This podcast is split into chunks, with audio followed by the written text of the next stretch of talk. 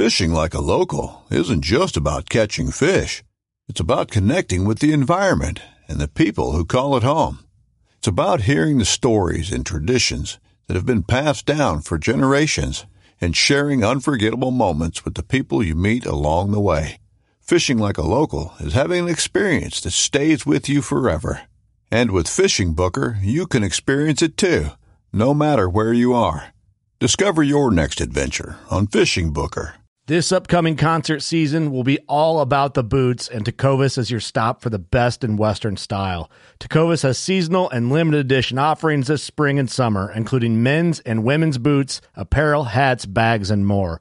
All Tecovas boots are made by hand in a time honored tradition with timeless styles that are always on trend. And Tecovas has first wear comfort with little to no break in period. It's hard to find this level of comfort paired with this level of style.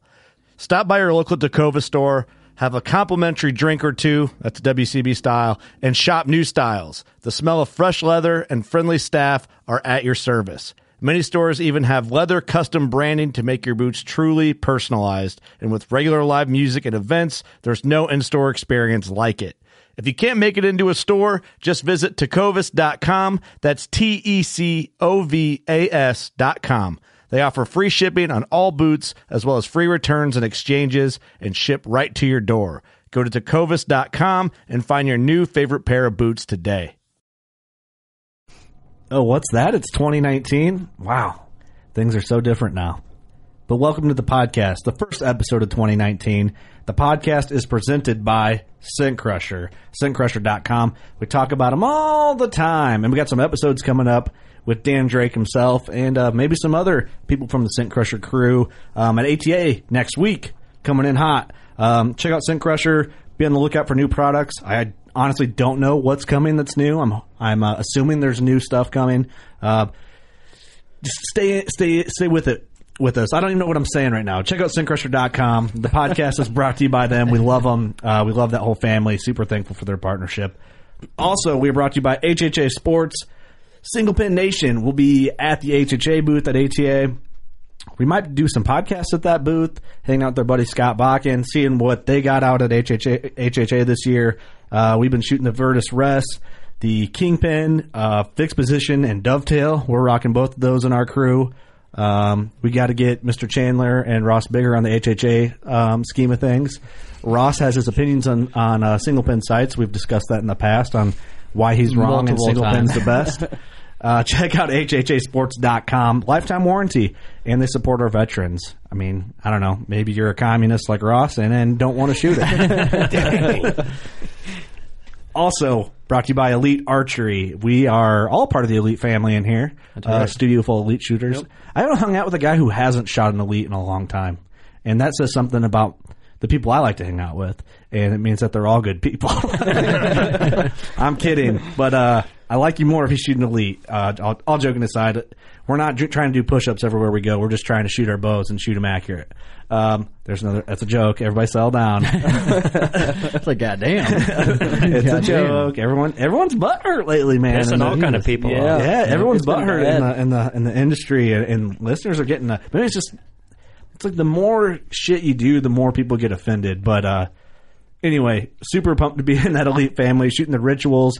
The ritual 30s out. I'm excited to see what's coming from elite at ATA next week. God, next week I can't believe it's here already. dude i'm stoked i'm stoked this is the fun time of year where the hunting is all winding down a bit and then all the new gear comes out and people start getting gear crazy um, gives me anxiety a little bit but it's fun It is fun. It's a blast.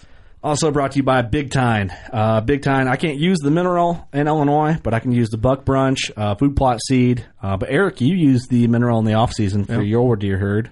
Deer fucking love that shit. Yeah, you and like Doug crack. were talking about it. It's like insane how attracted to it they are. Yeah, we could put out like six bags and two days later it's gone. Really? Yeah. They find it within. I've had deer put it out within an hour. They're at the pile Really? of me leaving. Yeah. They like smell like smell the cherry crush yeah. or whatever the I scent guess is. I don't know. What uh? Can you put it out? You can put it out like the day after bow season, right? Yep. Yep. So it you- just got to be out 30 days before Before season, season starts. Yep.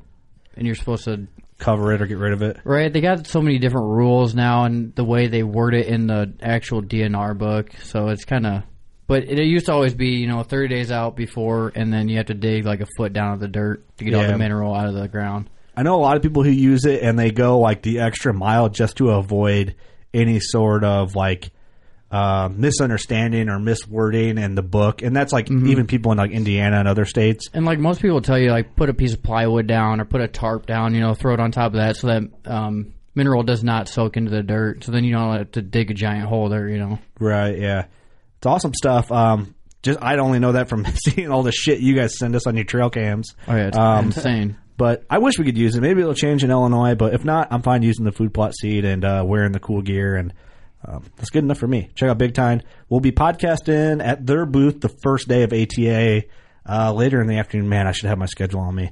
Um, we'll be there like I think 3:30 on the first day at ATA. So find us there.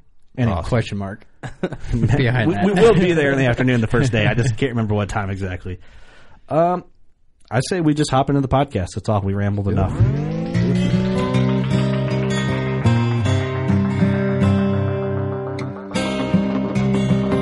I'm Chase Rolfson with Rubline Marketing. This is Jeff Lindsay. This is Michael Pitt. Hey everybody, it's John Dudley from Nock On TV. Hey guys, this is Jared Scheffler from Whitetail Adrenaline. Hi, I'm Taylor Drury from Drury Outdoors. Hey, this is Nick Mundt from Bone Collector. Hey, this is Melissa Bachman. Working Class Bow Hunter. Working Class Bow Hunter. Working Class Bow Hunter Podcast. Working Class Bow Hunter Podcast. Working Class Bow Hunter. Working Class Bow Hunter. Working Class Bow Hunter. You're listening to the Working Class Bow Hunter. That's right. This is a podcast for Billy Joe Lunchbucket, the working man, just like me and you. My name's Travis T-Bone Turner from the Bone Collector. Thank you for tuning in. Nobody pushes the envelope like Working Class Bow Hunter. Hey, this is Jules McQueen, and you are listening to the Working Class Bow Hunter Podcast. It's really, really not that good. Good, good, good, good, Working class.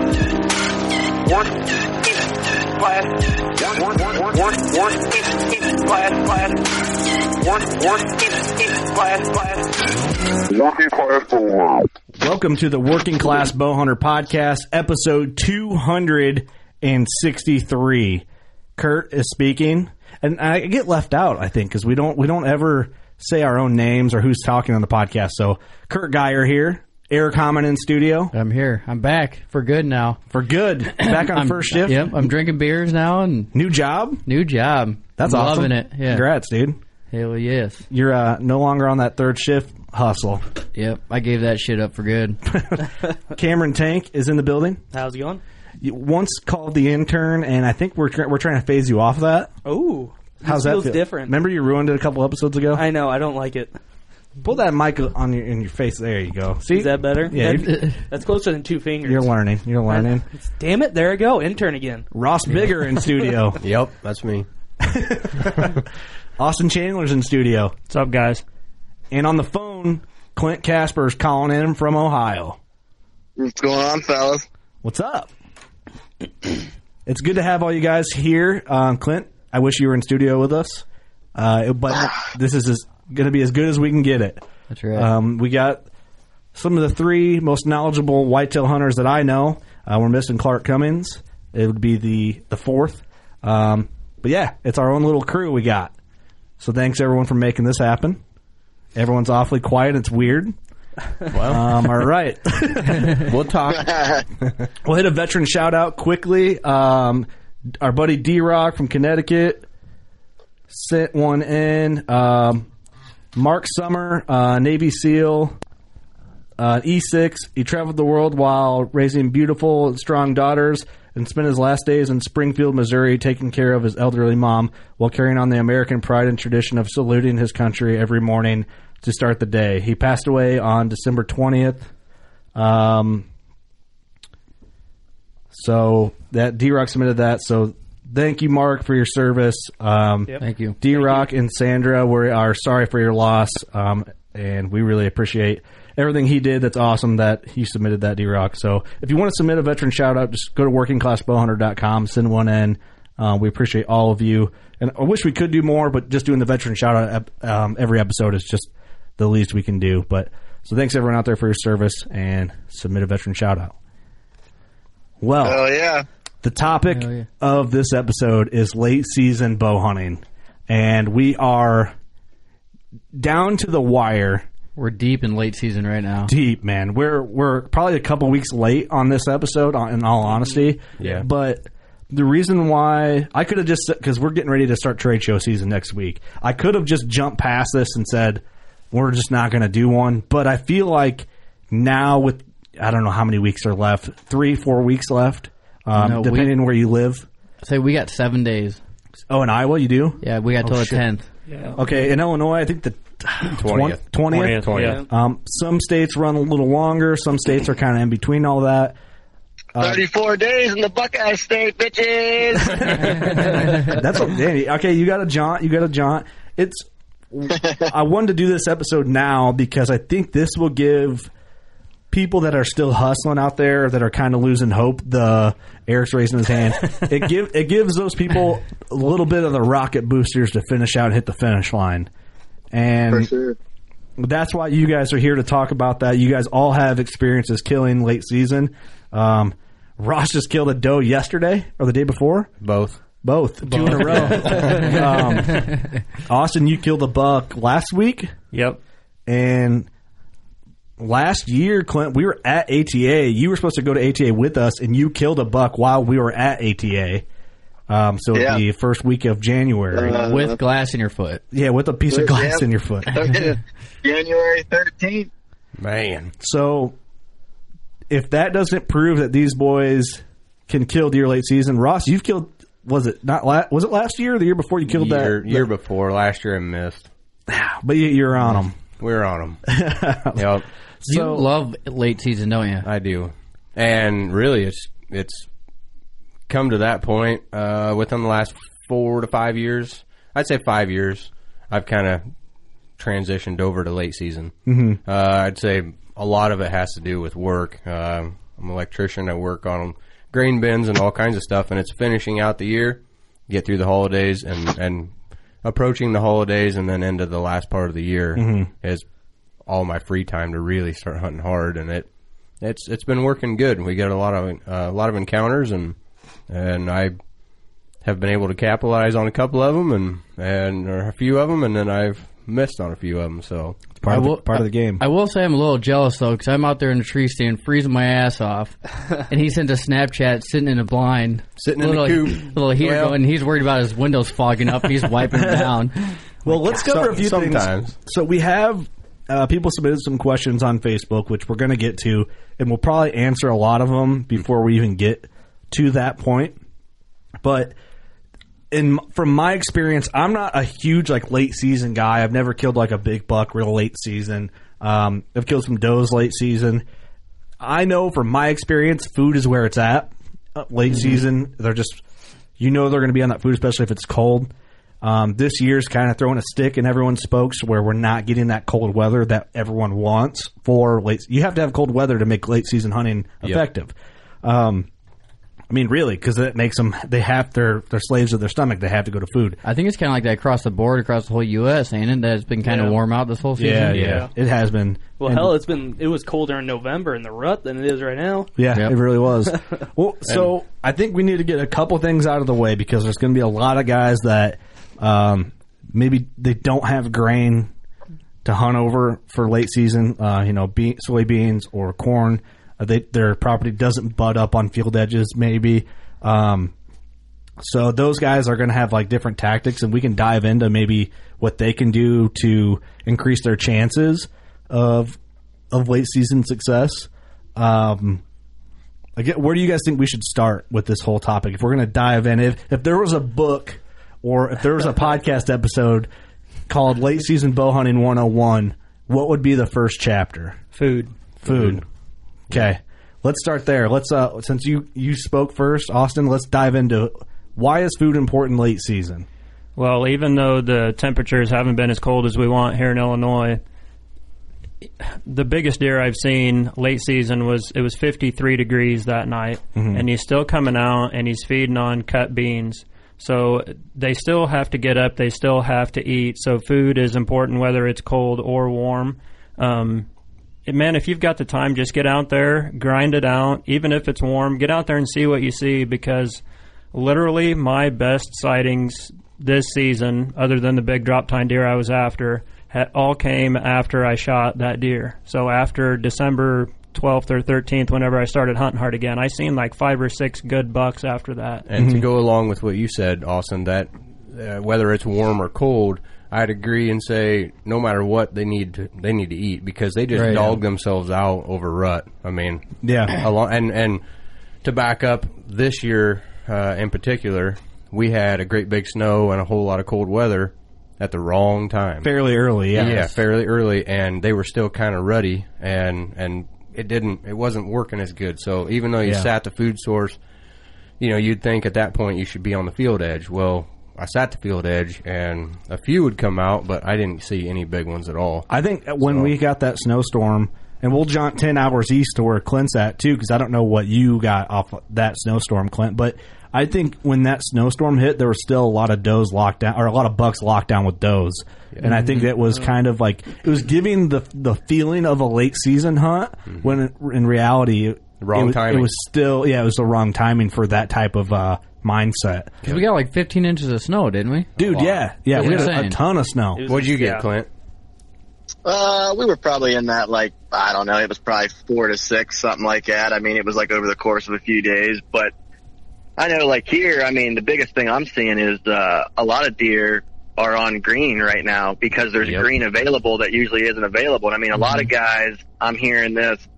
Ah, it's not cold. I'm not hunting. It's not, you know, there's not snow. And I, I mean, just the other day, I was driving home.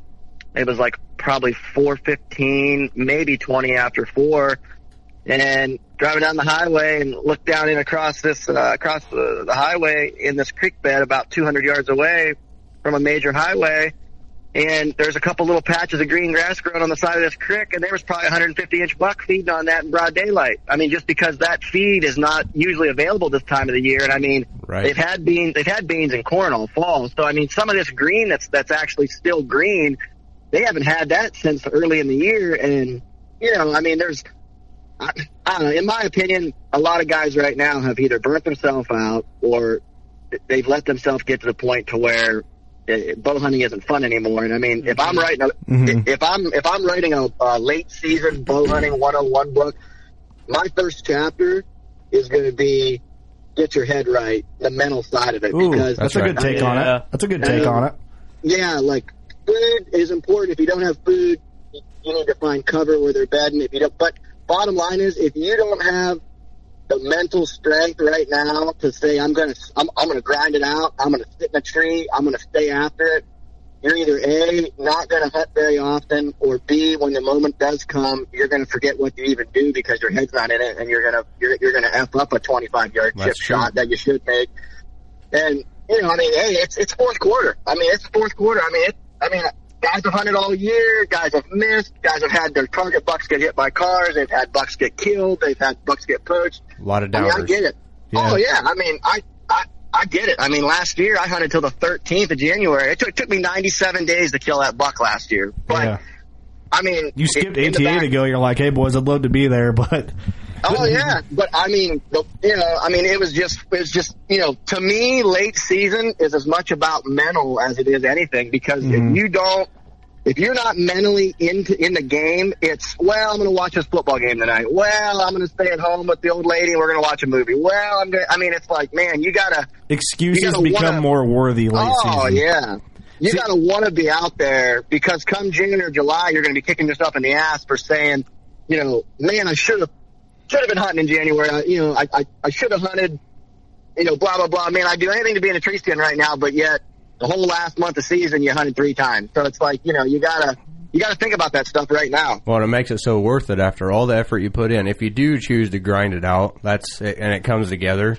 And, and it may not. It may not come Yep. together, but Oh, at yeah. least you can sit at home in June or July and say, I guarantee you, January 15th, there was not a giant buck sitting over there by my, Yeah, by my right. deer you ruled out every possibility. And you know the thing is, you know, bow hunting's going to throw rough seasons at you like that.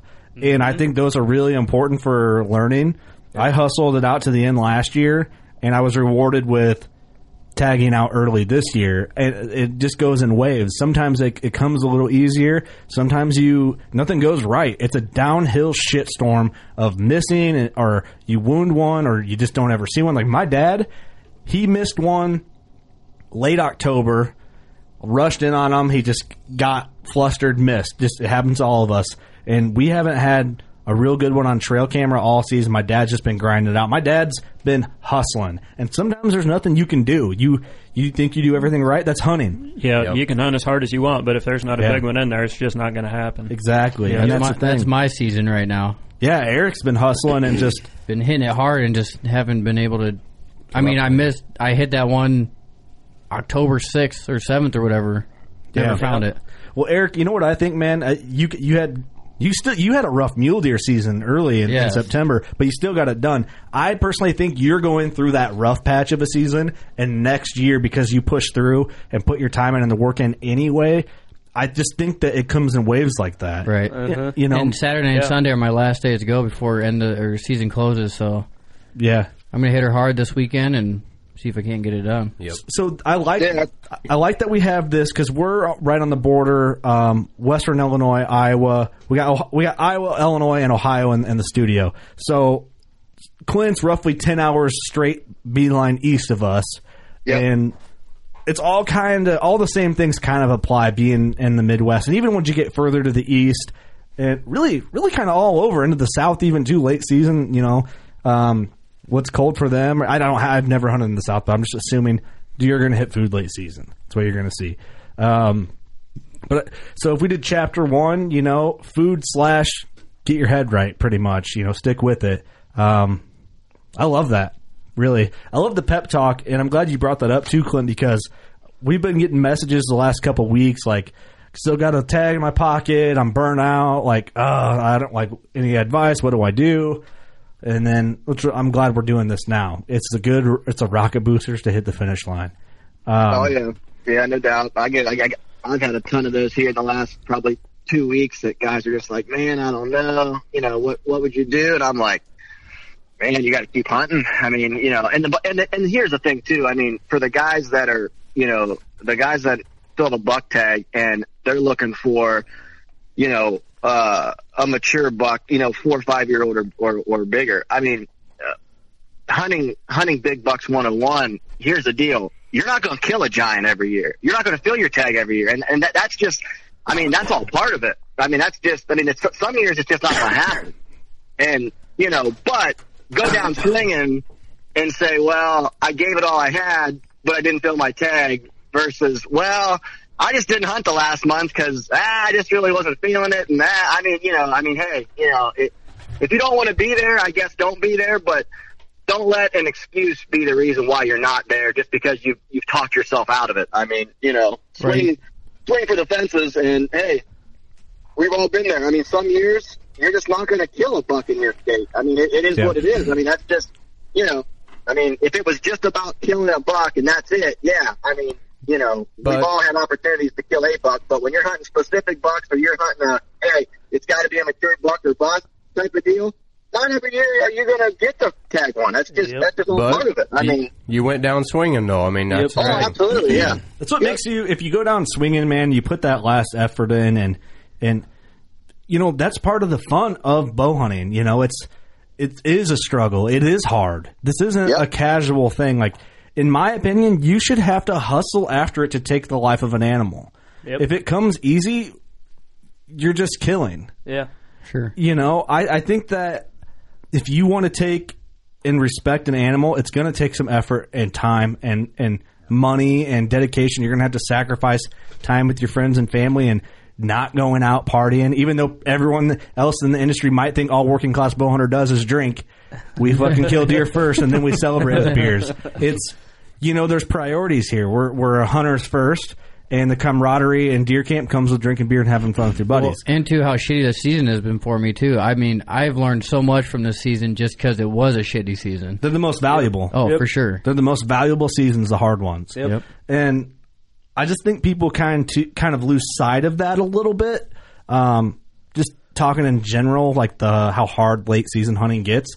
Um, I went. I've gone through it. I know. I've been talking to a lot of people this season that have either wounded a deer and you beat yourself up over it, and it's just part of it. Because honestly, if I would have killed that buck October 6th, like it would have been fucking awesome. But I would have been devastated at the same time because I wouldn't be able to hunt till Yeah, because you won end of buck. December, you know, until Yeah. a late muzzleloader. dude. What do you? I haven't been. I'm. I was bucked out November fourth. Right. and it's kind of like a weird. It's it's good though. Like I'm super thankful for it. I wouldn't. I would. I wouldn't change it. But do I want to do that every year? Nah. Hell no. I'll take it Yeah. every four, every five years. That'd be cool. the longer I watch Ross, the more I pay attention to. Man, I wish I had a tag in my pocket still when this late season comes on because I Yeah. really have got to see how good the hunting gets. You know, Yeah. mid to late December, it just it's good, and I've missed out on that a lot in my early bow hunting career. But uh, the longer I do this, the more selective I get early in the season, and Yeah. the more I like to hang hang on and keep a tag in my pocket for the late season. And it's sure. crazy how much, uh, or uh, not how much, how, how many deer uh, you get velvet pictures of, then they disappear, and then super late season comes along where we're at right now, And and, they then show they show up. up, They or show up. or Mhm. random show up. Deer that you haven't seen before Yeah. that are great big. They're coming out of there. I mean, Coming to food from other properties. Right now they're the grouping food. up. There's bachelor groups, and then there's great big groups of does, and there's there's lots of there's lots of things going on late season. And if you get on the right food source, talk about the food source. Like Clint said, feeding in a grass patch, uh, or what what I've been seeing lately is um, a cut bean field. You get that green, all the rain that we've had, and all the things. It's it's and the warm weather has caused the greens to grow up in the Yep. in the bean fields. I hunted, and, I hunted and- an alfalfa field last week and I had six bucks come out Yep. one after each other, right in line. And it's and these does uh, I've noticed actually uh, one of the does I killed in the last two days came out straight north of my house in a little cove, uh, 300 yards from the house, and I went back in there and they were coming out. I let them all come out. There was 11 of them, uh, all came out at the same time, and they hit right into that green, that green stuff growing in the in the bean uh, cut Mhm. beans. Do you think So that if it was they- way colder, they'd be on like oh, it, totally different? Yeah, on the beans and the corn and Yep. And right more now, grainy, protein filled. Right now, I feel uh, pretty grateful because I've got uh, half-ass standing beans and cut cornfield and winter wheat, Hmm. And they're all Mm. tou- they're all touching together. And when I Standing, standing beans. There's a golden ticket. yeah, they are. Uh, but when when the weather is cold or those deer are grinding and needing that protein, and Mhm. but I notice after hunting these three different sources, I can see all three of them from from my coop. From my coop. But, Up in the uh, coop. I can watch I can watch all these deer file out, and they're on the greens when it's hot, and they touch the corn for a minute. And that's about it. But it's a buffet. The last couple days, Austin and I've hunted, and they've been coming out in the beans, and not so many on the winter wheat. They hit the corn and then touched right into the beans. So they they kind of go back and forth.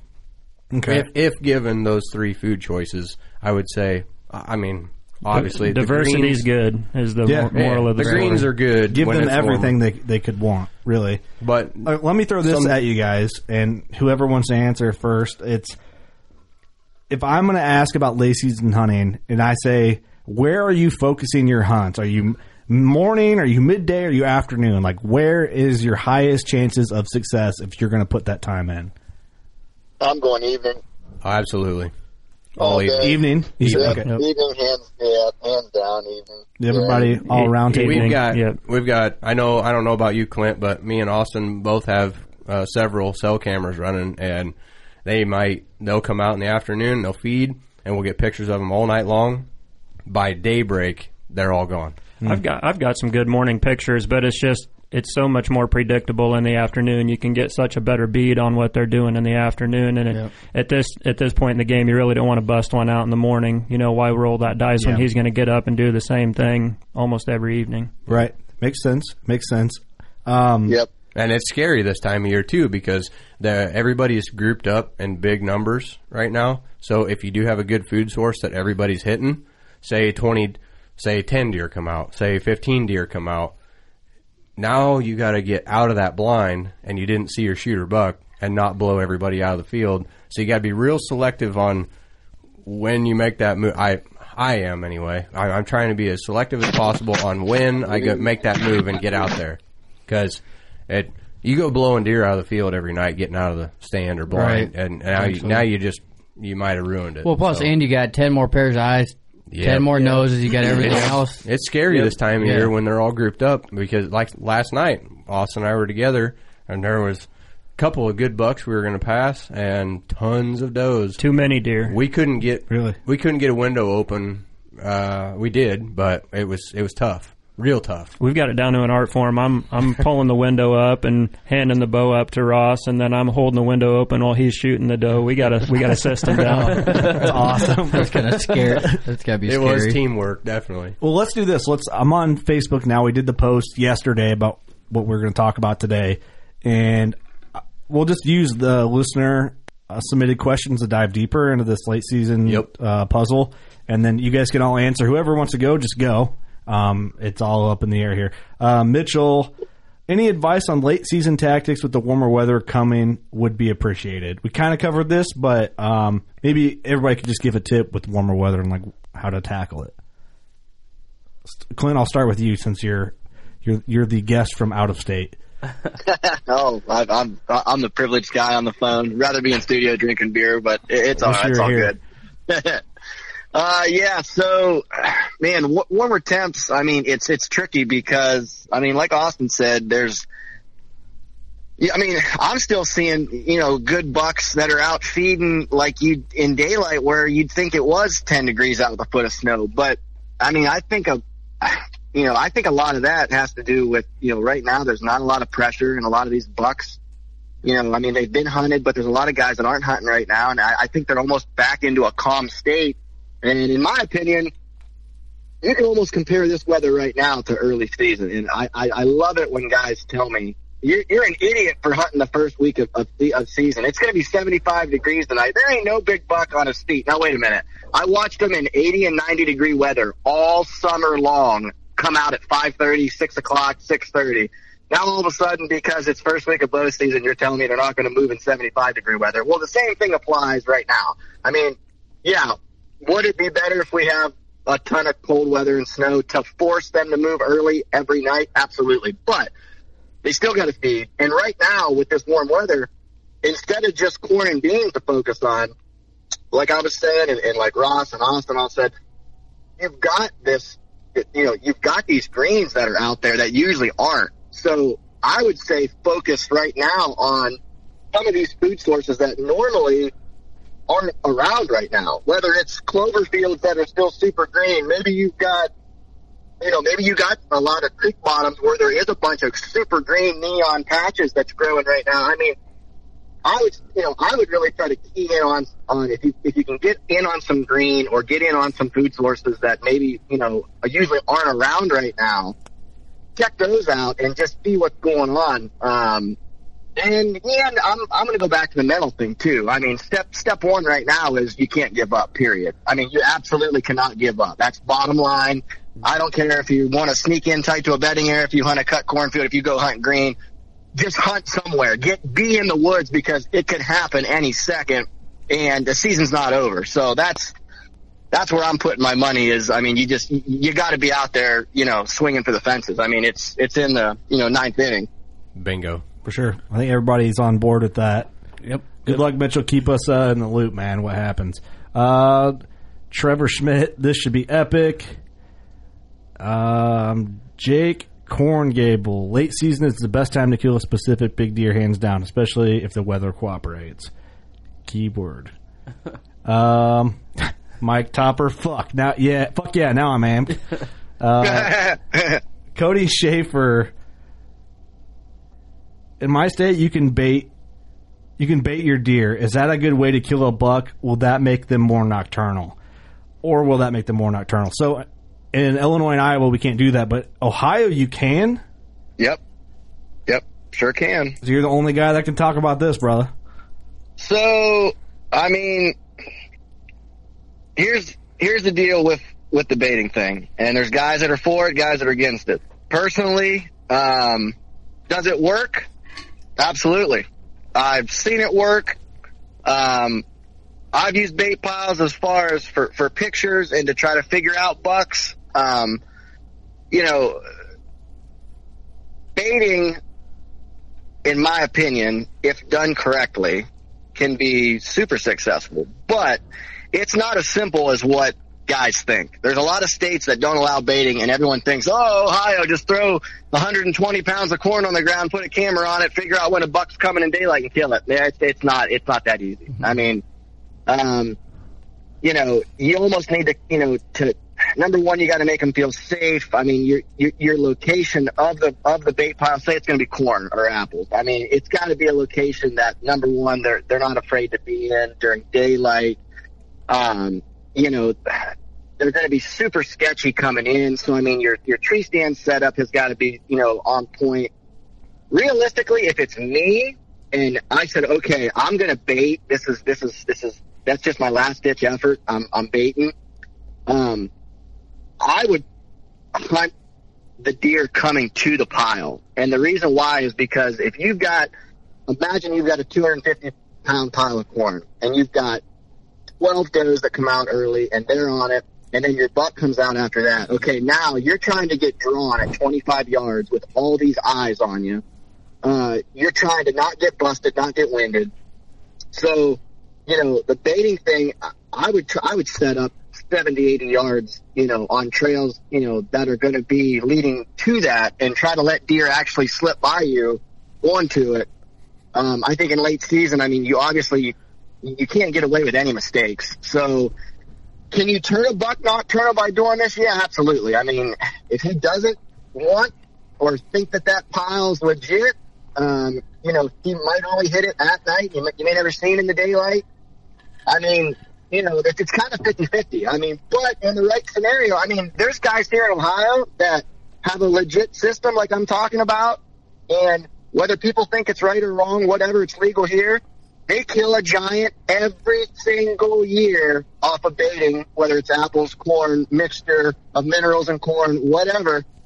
And I mean, that's just their ticket. I mean, they're good at it and they make it happen. I mean, you know, It they, does make sense though if someone served me a hot Casey's pizza and it sat there and I could just eat it at dark and safety. I'd only go there at night and eat that Casey's pizza. and, and, and that's the thing too is with warmer weather like this, seeing as how it's not going to be like supernatural, I'm going to say with the warmer temps, it, it's going to be It's gonna be harder on you. Yeah, yeah, it's it, it's going to be harder Because he's got to lay Um, up. It hits dark. It's like, cool, man. I'm gonna go eat that Casey's pizza, Yeah. and he just strolls his fat ass over there and beds down and eats it while he's bedding. Yeah. yep. And and you know the thing is too is a lot of guys. I think where a lot of guys mess up on the on the baiting is they put a pile out and and they they put one stand and they hunt that that tree. No matter the wind, no matter with the thermals, no matter it, it doesn't matter. I'm hunting this stand. I'm hunting over this corn. I mean, dude, you get one mature doe to bust you one time over that pile. Every time she comes in, guarantee you, every time from that night on when she comes in, she will be watching that tree and watching that spot because she knows that corn pile was a. I mean, that's what I'm saying. Like, it, you know, during this late season phase, I mean, you really got to be touchy if you're going to mess with something like that. Can it work? Absolutely. Like I said, I mean, I've got guys, I got buddies, I know people that, dude, that is how they kill big bucks every year. That's the only way they do it. I mean, they're, that's that's just that's their game. Mm-hmm. But it's a very intricate system, and I mean, this year with the warm weather, man, I I don't know. I mean, Let, let me ask you this, Clint. Since you can bait in your state, are you? If they left it up to you, hey Clint, we're gonna make this this law for 2019. Your pick. Keep baiting or take it away. Take it take it away. I thought that I would get that answer, but I just I had to ask. Yep, take take it away, and and not because I'm not because I'm against baiting, but what I don't like is a lot of people don't understand this. Um, baiting with corn constant is not good for a deer. Deer have a deer have a hard time in general digesting corn. A lot of people don't realize this, but and especially oh, So if we ate so nothing but corn, our shit would look the same as a deer's. Oh, yeah. well, the, the the thing with it is is from a from like a nutritional standpoint, corn, when you start feeding it, let's say season opens up September 30th. A lot of guys in this state on September 1st, they'll start dumping 300 pounds of corn every week. They will condition a buck in early season to hit this corn in daylight before he heads off to a bigger field somewhere. Like, so, you know, they'll find a good transition zone. They're dumping corn once a week, cameras over it. The minute that they kill their buck, they're done baiting. No more corn. So now all these deer who have now been eating corn for a month, their stomach, they no longer get corn. Like, like, let's say there's no corn in that area. So now no longer do they get that. Same thing in late season. These deer are relying on a guy's corn pile. For three months, he's been baiting, baiting. Finally, he kills his buck on January 13th and says, okay, I killed my buck. That's it. I'm done. Now there's no more corn. And these deer have, like, their, their stomachs have been slaved to this. It's just, it's, it's just not, it's just, it's not good for them. That's like from a eating- nutritional. That's like eating it's just not- steak and then switching to vegetarian the next day. Yeah, I mean, it's- Damn, I never it's- thought of it that way. I haven't either. No, it's it's not. dude. And, and if you if you look up online, like um, I don't know who the heck was it? I want to say it was the late the uh, the late great um, Charles Alsheimer. He did a couple a couple stories about it, and I know um, I want to say Gary Clancy's done some stuff. I mean, there's been a couple big time whitetail writers that have done some some research studies and done a bunch of stuff on corn and baiting. And I mean, like I said, for the guy that baits you around and dumps some corn, dumps mineral, does all that, hey, I'm I'm cool with that. Like, I mean, all right, but I just hate to see guys that just dump a pile for a month and then the minute see the minute they kill their buck, that's it, they're done. And like you condition these deer to eat corn, eat corn, eat corn, eat corn, and then you totally take it away from them. And like I said, corn is not that great digestively for a, a whitetail anyway. It's just not. So I mean, so for me, you know, I mean, it's and he, here's the other side. The other side is, let's say Kurt owns 20 acres and he's oh, got five neighbors around him. If all five of his neighbors are baiting, guess what?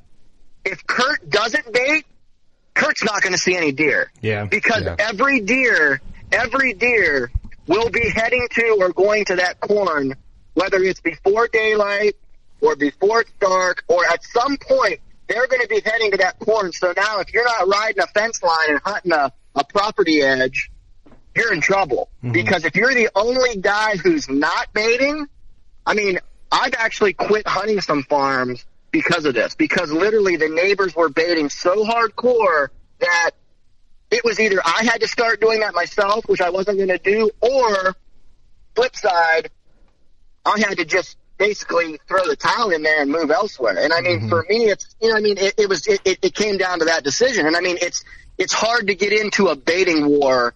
Um, I got a really good buddy who's a big, I mean, big time buck, big time buck killer. I mean, he's, he's probably got 20, 25 Pope and Youngs on the wall with his bow. And he's running into this right now. I mean, he's got some dynamite farms, but dude, it is, they're like, he told me that like a month ago from one of his tree stands, he could see three different properties with his, with his, uh, his binoculars.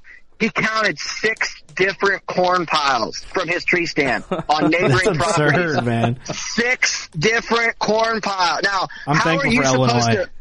Uh, I mean, how are you supposed to compete with that? I mean, if you're not baiting, why would any deer be? I mean, I mean, you know, this time of the year, especially if you're baiting, I mean, it's. Dude, if I was I a mean, I'm farmer in Ohio, How can you I'd aff- have my sieve and chaffer shut all the way down, and I'd be just mowing over corn. I'd just be spreading corn out of the back. Just, I'd have the rock trap open, just dropping cobs. yep. Yep. But yeah, no, I mean, like I said, I mean, I'm not against it or for, I mean, hey, whatever, man. I mean, you know, it, it's just like the crossbow compound thing. Hey, if you want to use crossbow, great. If you wanna, I mean, what, whatever. We You can't. know, I'm cool. In Illinois, Austin, you probably know this more than anyone here. You can't mow corn in Illinois, can you? As far as I know, you can, but I. Okay, maybe maybe as if you have it in the CR. Ow, I don't know the rules. So it's really weird. It breaks it out to waterfowl. You can't mow corn for waterfowl. Oh, really? I looked it up because we had one podcast that we talked about it, and uh, yeah, it was. It's it because of it's what the waterfowl will. Well, I mean, it's baiting for waterfowl.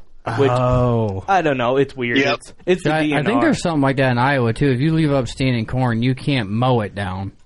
Really? Or standing beans. Yeah, you can't Yeah. go in there with like a mower, like Yeah, a bat wing or something, and mow it down. In Ohio, you could because what the hell, right? You can bait. Well, yeah. if you Oh, bait, absolutely. and there's uh, there there's lots of guys that leave standing beans and corn, and come January first, they mow half of it down. Oh yeah, I mean, I mean, they're they are planting it specifically for deer. You know and- what I've also heard guys do, and and uh, I, I knew a, guy, a farmer. Uh, I work for deer. It was a guy that we were his place we were working at. I have nothing to do with hunting this property. Just to be clear. um, but I, you know, I just I'm there talking to him. I seen some blinds they had set up, and they had this little corn, couple acre corn plot, you know, surrounded by woods. Like, oh yeah, we just drive over it with the tractor at the end of the year, and them deer love that corn when it's laid down like that. Oh, And, yeah. and Yep. they're not. I'm, I'm sure what they're doing. eh, Maybe it's illegal. I don't I- know. I- well, but I they're don't not mowing it. Yeah, I would say I don't understand. So they just drive way. over it. I mean, you have a food plot, but then you can't just mow it. I mean, the food's still there. Yeah, it's it You're hasn't not left adding where- it. Well, I don't and, know. and with standing corn, I mean, it's on the stalk or it's on the ground. What the hell's the difference? Yeah, Yeah. I don't know. Which I don't know if there's a gray area where, like, well, how do we know if you don't just dump bags of corn then in your mowed corn? Yeah, Right. It's a debate. Yeah. It's a debate not to get into right it's now. I such a guess. gray area that yeah, Yeah, it's, and that, that's that's kind of how it is in Ohio. Like like I said, I'm not for it or against it because I mean, I mean, I've used them. I've I've, I've hunted on them. I mean, I've, I've I've tried to play that game just to like just to see. And honestly, I think a lot of guys don't realize this, but corn piles like in your head it makes sense like oh this will be easy i just dump corn if big buck shows up i kill it but honestly in my opinion and this is just me i think you educate and I think you run more bucks off by doing by by baiting the, the the typical mainstream way of just dumping a pile of corn on the edge of a field and putting a stand and a camera over it. I think you educate more mature deer, does and bucks than you're ever going to actually shoot or potentially have Yeah. chances at. well, yeah, because if you're that's your tactic, you're go walking around like a jackass on everything and touching everything and going in on whatever wind and. you know, I mean, I Let, us just, get off the bait thing. I'm kind of over this whole bait. It doesn't. It it bums me out a little, but so thank Yeah. you, Cody Schaefer, for starting that uh, debacle. Appreciate your, your question, though, man. Good luck to you. Um, I love that Tom Self says, "Oh man, this ought to be interesting and jam packed." And Clint responds, "Drop your red panties and hold on to your hat. It's about to get wild." um, straight out of straight out of Conor McGregor's mouth. yeah, yeah. Bust out the red panties. We've made it. Hey, Uh, We did it. shout out to uh, Greg Godfrey. He's he's uh, the man behind Tethered. One of them. One of the men behind Tethered. Uh, saddle hunting. Big shout out to them. I want to hear about Austin Chandler's big bucks, which we're going to talk about the uh, the old saddle thing here. I want. I do want to get to that. So don't let me jump past that. Okay. because we have your last big buck in studio right now.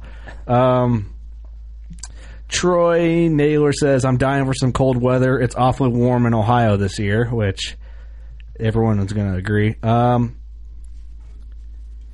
here's a question that's not late season hunting. Maybe we can just really just touch on this kind of quick without diving real, real deep. Kelly Dewey asks, uh, question: What's the furthest shot you feel comfortable taking that big bucks from a tree stand? We'll just uh, we'll start. Austin, we'll start with you. longest shot I would ever take. Um, if he's feeding, there's a 10 mile an hour wind to cover up noise and everything, and nobody's alert.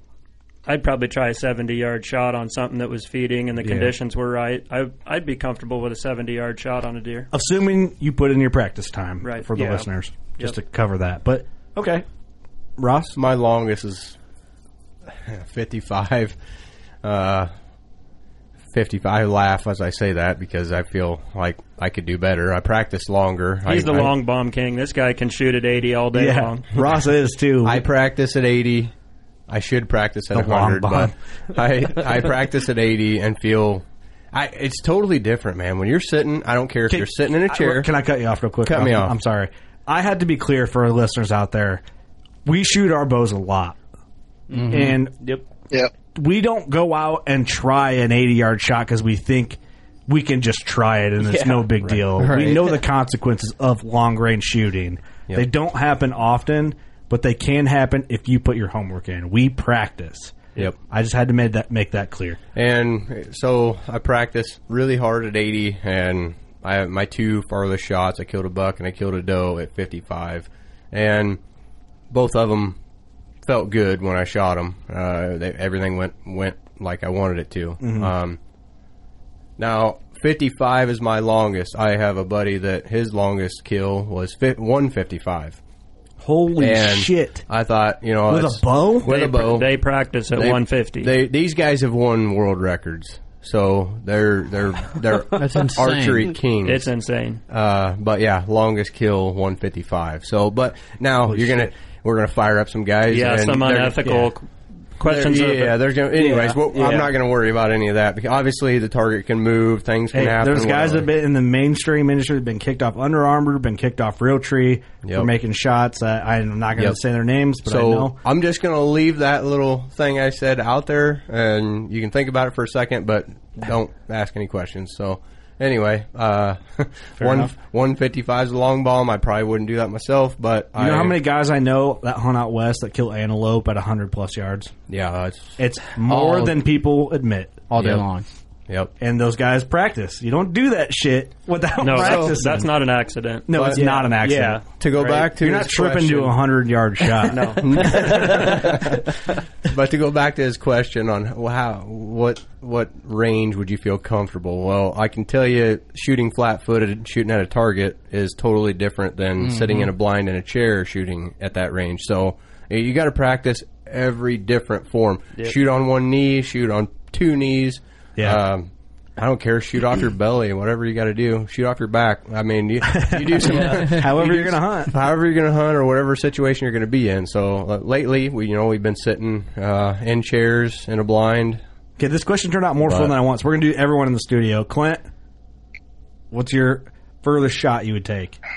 Man, I mean, I, I don't know. I mean, it, it's going to have to depend. I mean, there's a lot of factors, just like, you know, Ross and Austin said. Um, I mean, I shoot at 120 to 130 all year to make 70 and 80 yard shots simpler for me because I hunt so much out west. Um, Yep. longest, longest whitetail I've shot is, memory serves me right, 76, 77 yards. Um, I've killed quite a few at that 50 to 60 range. So, I mean, but conditions were right. I had no wind. Um, I had deer feeding. Um, I didn't have many deer there. You know, no one knew. I, I mean, so, you know, yeah, I mean, it, it just goes back to what you're comfortable with. And, and, and just real quick to touch on shooting in general. I mean, you know, it, it's all got to be within where you're confident. Like, you know, I mean, it, this, this might come off like cocky to some, but it's just, this is just my mentality. Like, uh, it, when I draw that bow back, if my dial goes to 110, if you're within 110 and I draw that bow back, I'm killing you. I mean, that's just, that's just, and, and, and I mean, and, and that's just, that's not, You got to be You know, that way. yeah, I mean that, that's just. I mean, you can look at it. Uh, a linebacker in football, uh, a shooting guard in the NBA, whatever. I mean, a shooter is a shooter. I mean, and you know, your middle linebacker, there's no one in the world you can't tackle. So I mean, for me, it's just a confidence thing of you know, I know I can make those shots. If if, if I can dial tape to it, I, I'm I'm going to kill you. I mean, it's just That feeling it- honestly it's- changes the game for everything. Bow Oh, yeah, you no, have to be yeah. you have to be confident in anything you, anything you do, even in life. If you're not Yep. if you're not confident and sure of yourself, you're gonna fall on your face. Yeah, you Yeah. can't you can't be Yeah. asking questions. You got to be. I'll, I'll touch on this shot thing, and we're spending more time on it than I wanted to, so I'll go quick. Up until last year, my furthest shot was 35 yards, and I've been bow hunting a long time. This year, I killed a doe at 60 yards. Um, Nice. And I Nice. don't get those shots often. Um, I don't take them often, but it felt right, and I felt confident because I Yep. practiced my fucking ass off this summer for elk Yep. hunting. Yep. I- for elk, for whitetail and elk, but in my head. I'm Yep. going to kill an elk, and if he's out at 55 yards, I'm smoking. Yeah, you got to be Oh, good, yeah. you got to be good at 80 yards when you go out west. I Yeah. mean, that's Yep. you got to be good. I got advice from my buddies. I'm going to try and go antelope hunting this year. Um, and they said, if you can't shoot 80 yards accurately, you're at a huge disadvantage already. And I'm Oh, like, yeah. oh, okay. I'm going to try and shoot 120, 130 yards this summer. So 80 feels Yep. like 30 yards. Well, right? well, I've killed. I've I went two for two in Montana the last two years, and I'll just I'll leave you with this. My close my my closest of the two was 86. Jesus So okay, well, let's move on from that. Um, Connor Wakefield asks, uh, big shout out, Connor. Check out two episodes ago, 261, he was on. Um, yep, good episode. Good episode. Some people wrote in and said that was the best episode we've ever recorded. Shout out to everyone on that episode, and everyone we mentioned on that episode. Podcast hunting is where it's at, baby. Right. Um, he said uh, basically non prevailing winds for your area. I'm assuming he wants to know how you would tackle that.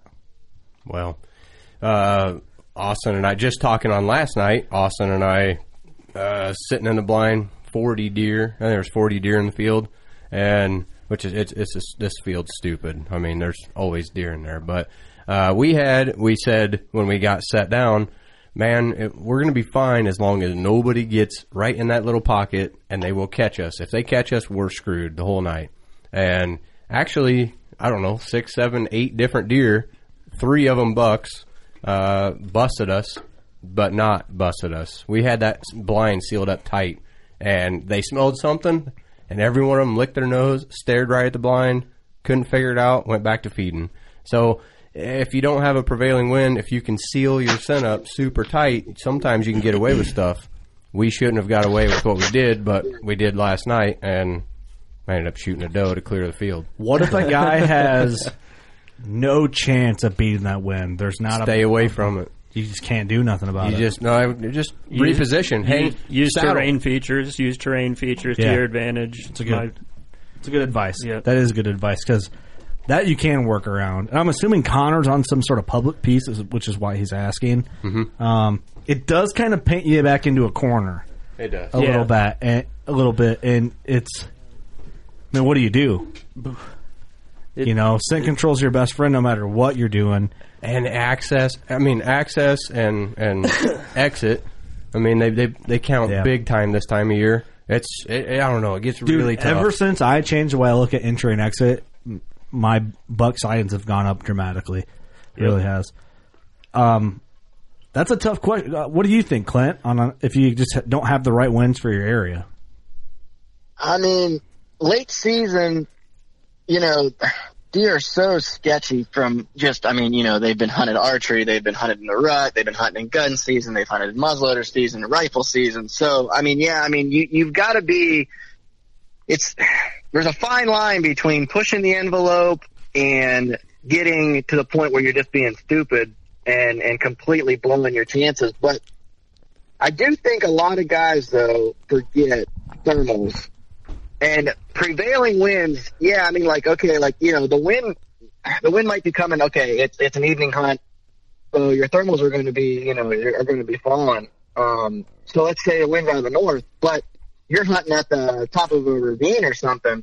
With those thermals, dude, I mean, chances are, I'll, I'll guarantee you're not going to have a, you're not going to have your scent because of your thermals blowing, you know, blowing south with that north wind. I'll guarantee. I mean, I just guarantee it. So, I mean, I think if you use terrain to your advantage a little bit, you can kind of find some quirks maybe by using those thermals to your advantage to where, okay, yeah, I get it. Weather Channel says it's a south wind, but with thermals, especially on a night when there's not a ton of wind, I mean, you know, man, those, ever since I started hunting out west where thermals are like everything, thermals are so important. And, and I've taken that back to my whitetail stuff.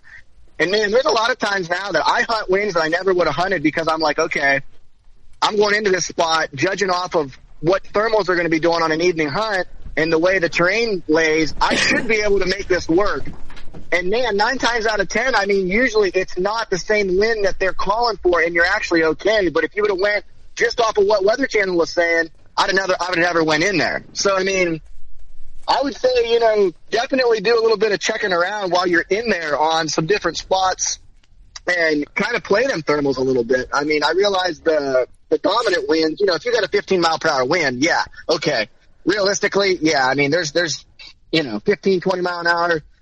If it says it's out of the north, it's pretty much out of the north. I mean, there, there is, there's not a whole lot you can do with that. But on nights where it's not real windy, man, them thermals, I mean, they can be real shifty where it might be out of the east or, you know, whatever, and it, it's calling for north, but thermals out of the east are fine. So, Yeah. Well, that- and, and that- two, going back on that like weather app channel and stuff where the wind's always wrong. Like the best thing I ever did was I bought a weather station for my house, and that I mean I look at that thing every morning to see the wind direction. It'll give you a barometric pressure.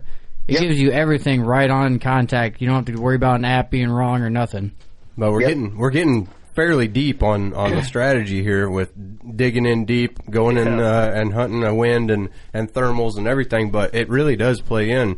I mean, you got to watch that stuff if you want to be successful, especially Mhm. if you're on a big buck that you're confident on. And that, I don't know, Austin. I would say, I would say at that point, most of us probably don't have a deer stand in that spot that you need to be in according to the terrain and the thermals and everything. And Austin can, he, he just hunted and killed this big buck that's in the studio tonight um, out of a saddle. And I think saddle is probably your go-to on these run and gun, I get do- in the yep. tree. Uh, Hang these and are the bang. thermals. That's Hang and bang. Sorry, sorry, hang and bang. Ross genuinely felt bad for saying run and gun. I really did. I saw it on your face. It rede- I'm- redefines I'm hang and bang. I do want to. I want to get into that um, in some detail with you guys here because you guys are all big buck killers. Let's. Um, someone asked about deer drives. Let's let's let's hit these, and then I want to touch into. We can close out whatever we haven't covered, Yep. and then I want to do talk about your latest buck, Austin, and saddle hunting because um, it's an exciting topic and it's a controversial topic, but it's an effective form of hunting. Yep. Um, Timothy Stancliffe, Timothy, have you ever attempted a drive with your bow? I know it sounds silly, but every chance I've had with a flintlock, I feel like I would have an even better chance with a bow in late season drives. Um, personally, I have never done it with a bow. I've I haven't done a deer drive since I was a little guy and like was just started and like, oh, I don't know what to do now. The deer aren't moved. Let's drive them. So I didn't understand how deer moved. I didn't Yeah. understand like what I understand now. Um, I tell you what, if you want to be if you want to be good with a bow on a deer drive, let the combine be your deer driver. and be, be good with the neighbors. And if the neighbors call you and say there's a big buck in this last eight rows, and we're we're finishing out the field, uh, I've got a couple. over there. I've got a couple of buddies that have killed some pretty good bucks uh, just off the end rows of a cornfield. that is the best answer to that question. That I think I, I I didn't know I wanted to hear that, but when I heard it, it sounded right. Well, look at look at look at Doug's mom. She was in the auger cart, and her dad was combining. She's like, "Hey, there's a big buck in here. Get ready."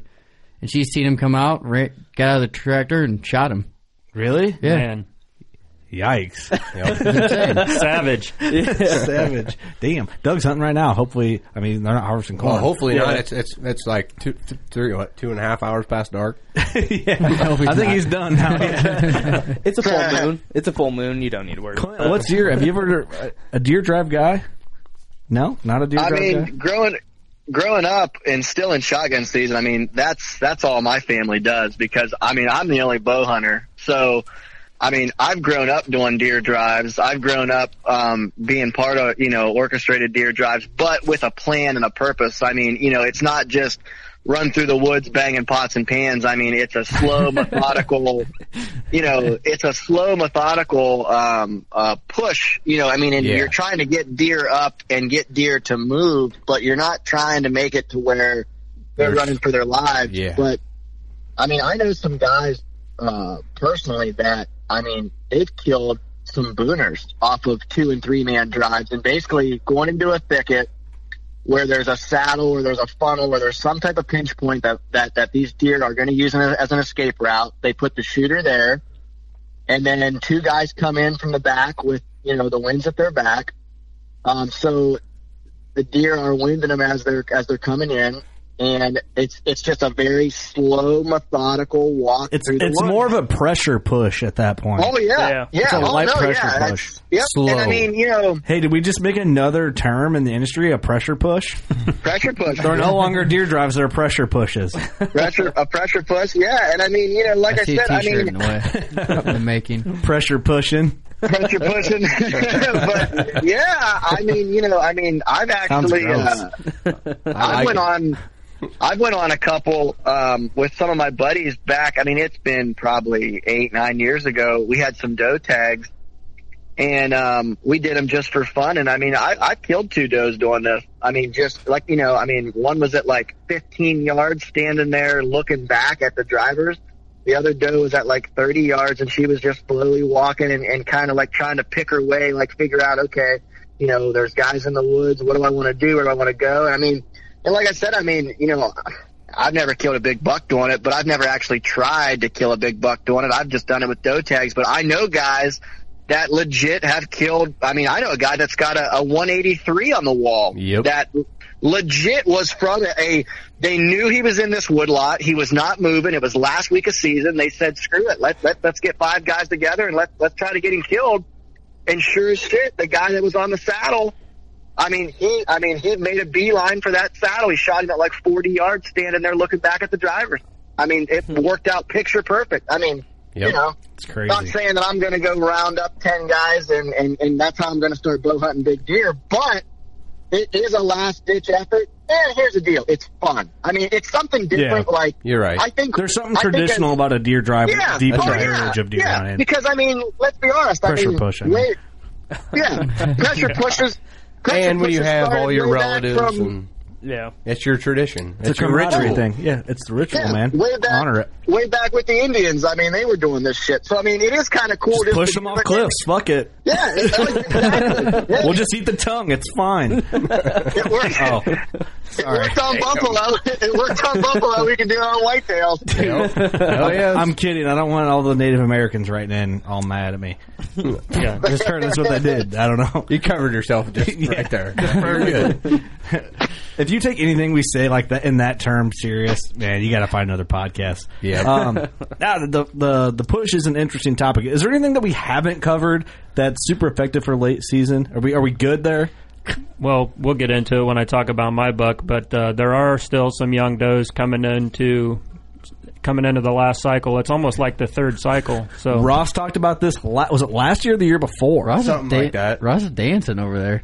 No, I I was just You talked about the the other yes, cycles okay, of the so rut beast. phase one, phase so however you want to. Anyways, finish Austin. No, it's we'll get into it, but basically, when I shot this buck, there were four or five bucks on a couple does, and the one doe was hot. This buck was with her, and when she come out to feed, he decided to come around and and uh, touch up a couple scrapes, and actually Mm-hmm. shot this deer on a scrape like December twenty eighth or 9th. So Damn. So dude. scrapes. What he's saying, scrapes are hot right now, and can be. Can be Only hot. only hunt scrapes. Okay. Yep, only hunt scrapes. No, forget got- forget the food. If Everything got, we say is the final word. if you've so- got a scrape that's been hit, you better Yeah. be on it. yeah, that makes sense. That makes sense. Yep. Um, Yeah, I do. I'd agree with that. If- If you've got scrapes opened up right now, there's a reason why they're opened up. You better be there. So Yep. what I want, let's transition now. I feel like we covered all that. Um, a lot of that has all been discussed before um, This podcast. On this podcast and almost every other podcast, but we're giving you like different insight. There's one question I wanted to bring up and then kind of answer it all at the same time because I know I'm going to get a a message after this episode goes out if I don't bring this up and then give an answer to it. Yep. Is the guys that don't have the opportunity to hunt um, a grain plot or any sort of food plot that are hunting like big timber edges. And I'm sure right now with the warmer weather, if there's acorns, they're going to eat acorns. Um, they're going to feed on greens in the timber, that sort of thing. Um, I think if once it gets colder for those guys, and maybe you guys can correct me, or maybe I'm fucking way wrong. I don't know. This is what I would do personally. If it's cold, cold weather, I grew up on a property that didn't have food on it, but the neighbors had food. When the weather gets cold like this, if I'm hustling out to late season, I'm getting as close as I can to that food, but trying to intercept them. And if you got to go in the afternoon, you're scared about bumping them, you just do the best you can with the wind and the terrain features and sit in to try and intercept them getting up to get curious from bed to food. Yep. It's all you can do at that point. That's right. Um, and you know they'll mill around. Deer eat bark, tree bark, and shit, and people don't know they do that, but they do it. Um, and you can get them doing that shit too on their way back to bed because they're not, like Clinton said earlier, they're not going to eat just grain. They're Yep. feeding on Right. other stuff too in that mix as well. Right. Right. And I talked earlier, Well, like I go ahead, Clint. Oh no no no no! Go ahead, go ahead. Uh, I was just going to say, like I talked earlier, I have beans, co- cut corn, and uh, winter wheat, and some uh, a lot of guys don't have that. I don't usually have that, but I do this year. So I've been able to watch these deer and watch them uh, according to the temperature and, and lots of things. So I've, I've learned a lot this year uh, watching them. But um, say somebody only has cut corn, I'm going to go back to what you said, Kurt. And you know, if cut corn's the only grain that they have to eat, they're going to stay on the cut corn. I mean, Mhm. it, food is food to them right now. If they had a smorgasbord, they could pick and clean through Yeah. what they want, but they don't always get that. So, um, yeah, try to try to get in there and intercept them. So You got to adapt and overcome, essentially. Yeah. I'd say last year when I was hunting public, I mean, I was hunting shelter. I mean, shelter areas where it's a drop off or heavy heavy woods or whatever. I mean, if it's blocking that cold wind, I mean, I know it's not cold right now, but who knows what Normally it would have been. Yeah, Yeah. who knows what'll happen next week? I mean, And that's really ba- on a basic Shelter. level, like on on like a just on the outside. That's you know using terrain features to your Yeah. to your advantage mm-hmm. because terrain features are. Uh, they could be a funnel, it could be it, the deer. It's forcing the deer down to a certain area, which is a Yep. funnel. Um, but you know, cover, safety. That's why south facing slopes is where you find sheds. Yep. You know, it all adds up. That's where the sun's hitting most of the day. That's where they're getting their warmth. That's where they're kind of re-energizing. They're resting up there. Then they're hit wherever they're going from there to wherever the food is. Is in between there is where you want to be. Yep. Um, well, and touching on touching on south facing slopes, it's funny you brought that up because that's what I was going to say. If there's some properties that I've hunted or, and still do hunt where there's no ag for five six miles, and I mean south facing slopes. A lot of guys forget, you know, it gets all the sun, Yep. and guys will say right now, well, you know. Yeah, but right now it's warm. I understand it's warm, but that south facing slope gets more sun. Right now you've got green briars that's starting to get little little, little baby buds on them because of the, this warmth. You're going to have more green on that south facing slope because the sun hits it longer. And two, it's a, a big old mature buck that's been run down. It's nice for him to take a big old nap on a south facing slope and have that sun hit him all day long just because it just feels good on his body to begin with. And, you know, going back to the shed thing, I mean, I'm sure you guys will probably attest to this too because I know you guys are, are, you know, into finding big sheds like I am. Every year, where I find a lot of my, you know, uh, a lot of my farms, a lot of my spots where I find the majority of my sheds, that is where my late season hunting always will be good every single year from, you know, from year to year. And everyone says, oh yeah, but it's because of food, it's because of this, it's because of that. Nine times out of ten, it has nothing to do with food. Yeah. It's because of, there's a shitload of south facing slope. There's good thickets. There's creeks and there's water for them to get to. It, there's there's terrain features that are getting them down out of the wind, down out of the weather, down out of the snow. I mean, there's there's more to it. Food is important, absolutely, but there's more to that science than just feed. And for guys that can't hunt feed or they can't even get close to feed, you know, if I had one tip, I'm going to tell you go to a south facing slope and start scouting there and see what you run into. I guarantee you're going to find beds. You're going to find a, a bunch of deer sign in general, and Mhm. and that's where I would focus. You know, my attention would be trying to catch deer going to and from bedding areas on south facing slopes. If there's no, you know, if you're a guy that there's no ag, there's no crops around, you're just hunting big woods, south facing slopes. I mean, that's that's where it's at. And most of those bigger mature deer, uh, what I've seen in the past, ninety percent of the time they stay in their safe zone. So Yeah. Yeah, they're for sure. they're not going to leave and go a mile and a half or three miles away. uh, Just for the fuck of just it. to look, just to look for food. They're they're just going to be happy with what they got and Yeah. stay in their safe zone. Mhm. So- Survival, man. Yeah, I mean, so a south facing hillside, like Clint said, and that's their area. If they don't have any food, they're just going to sit there and be like, "Well, shit, can't wait till next year." I mean, they, and drop their sheds, and you pick them up, and, and they're staying in their area. I mean, I, I, I don't know. I, for me, I'm gonna I'm gonna stick to my guns and say there's there's not a chance you're going to get uh, a, a mature deer. I don't care what size he is to leave and go somewhere he's not used to just because there's a food plot a mile and a half away. Yeah. I mean, he he hits his boundaries, and you may hit those. You may get pictures of him on his boundaries, and he disappears. And sometimes in the full rut, they they they maybe go I was right gonna say, the only outside. thing that's pulling them that way is pussy. but but but they're not going far. I mean, they may they may range outside of that zone, but I'm gonna I'm gonna go right back to saying that they know where their home is, Right. And Yeah, and for it's sure. crazy that neighbors on both sides of me will I'm right in the middle. Say I get pictures on my one half that there are um, a a certain deer coming on that one half. I never get pictures of the other other half on that side. So I, I, I'm going to say the home, the safe zone, the home zone for these big bucks. I, I'm a big believer in that. So Mhm, yeah, I'm, I think everybody could would agree with that. Yeah. you know. Yeah.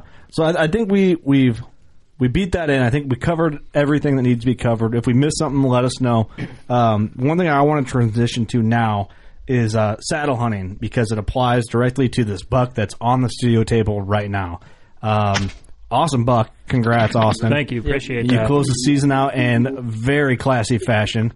Um, so yeah, just congrats. You've had a hell of a season. I appreciate it, man. It has. It's been a it's been a long, tough season. Probably my longest season, but uh, I got rewarded in the end. So Yeah. I'm super super grateful for that. Hey, you don't trip into them, man. I don't know if anyone ever ever told you that, but I definitely didn't on this one, but uh, didn't have to put the effort in on this deer as much as the first one I killed this year. but um, yeah, this deer, he. Uh, thing he- is, I think though, even though you say that, you just weren't after this deer in particular. You still put all that effort, in, Right. you know, I, I wasn't targeting this deer and didn't have as many hours on this deer as I did on my first one. But uh, man, I'd, I'd hunted a lot. I was hunting that big deer early, that big drop tine deer early, and I was hunting other farms, and I just wasn't getting pictures, and I wasn't seeing the caliber deer that I was after. So when this deer did show up on my new farm, I was pretty excited, and uh, didn't get to get a lot of pictures of him. You want me to just go ahead and go into the story on him, or yeah, you can. Um, yeah, Might- yeah, might- do that. might 'cause as well. I, I do want to talk about the saddle stuff. That's where I'm wanting to go. But yeah, I do. Yeah, because we had a ton of people messaging. I hope Austin's going to be back in to tell the story on this buck. I, I won't make it an hour long story. We'll condense Hey, it up. you but tell it how you gotta it's tell it, Honestly, brother. it's not going to be as long of a story. hey, as you know what's cool? This is our show. We can record for as long as we All want right. to. That's right. Well, this deer, I'd only gotten three pictures of him all season, so he wasn't like a, a regular on the farm. Um, like November thirteenth was the first picture I got of him, and as soon as I seen him, like man, that's like my my first instinct was that's a shooter. Like I I would shoot that deer. So I got excited, but he never showed up again. It was December November 13th. November 13th was the first picture, and it was like 1 o'clock in the afternoon. It was actually the same day I had a really good encounter with the drop tine deer, like a mile north of this farm. Okay. So I was close to the same area, but it was December 15th. Oh damn! over a month. A month later before I got another picture of this deer. And when I got that picture, I'm like, all right, it's getting, we're transitioning into that late season. If I'm getting a picture of him, he's probably staying pretty close to my food that I've got this cut cornfield right here. Yeah. So I'm going to go ahead and get a cell camera going. And there was a fresh scrape that had just been freshened up that day. So I'm like, maybe he's the culprit, you know, he could be the one using it. So it took a little while. It was, um, let's see, December 28th, I think's the day that I shot him. And that was the first. That was the first cell camera picture that I got of him. Uh, Five thirty in the morning, he comes the same day. same day. He he trips that camera and it sends me a picture. I'm like, all right, now's my time to go in. I'm going to go try to get a look at this deer. So I decide I'm going to use my saddle. I'm going to get close to the edge of this field.